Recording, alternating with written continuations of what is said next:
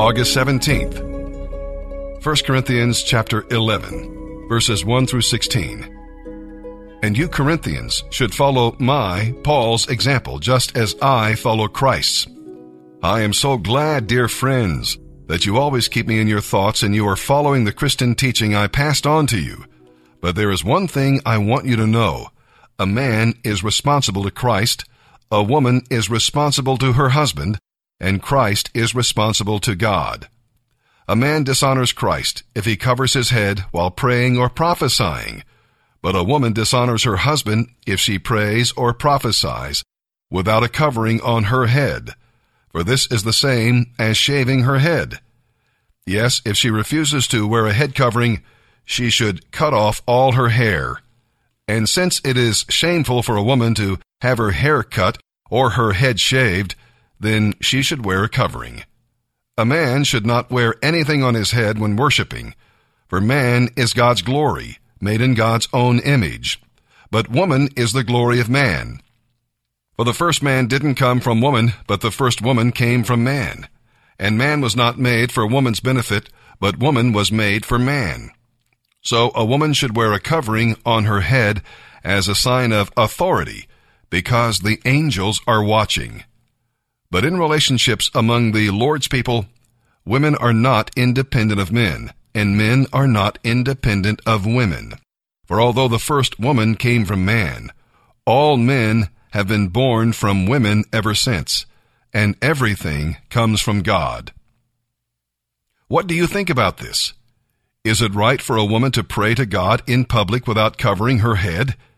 Isn't it obvious that it's disgraceful for a man to have long hair? And isn't it obvious that long hair is a woman's pride and joy?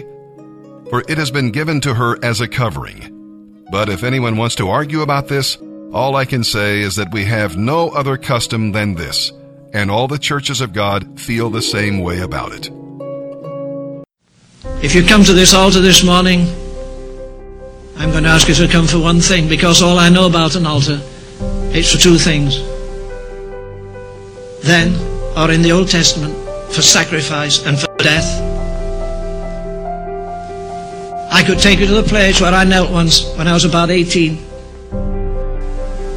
Considered to be the youth leader of the church, and we'd seen some souls saved.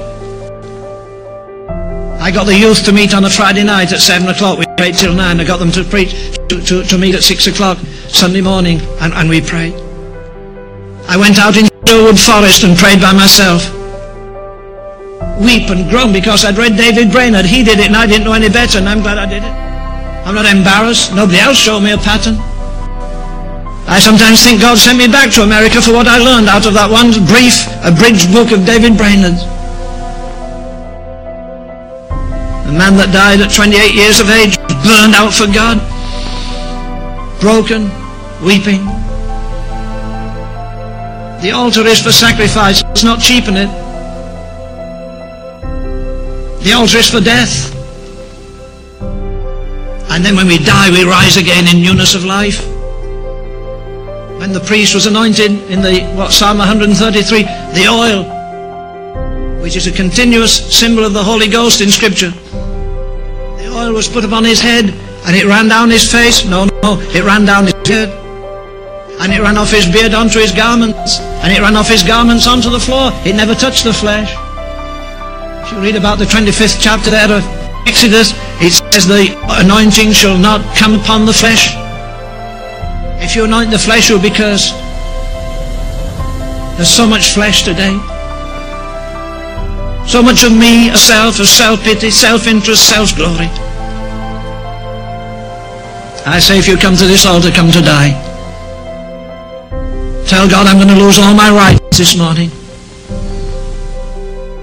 Tell him you'd rather live six months with the anointing of the Holy Ghost than another 60 years without it.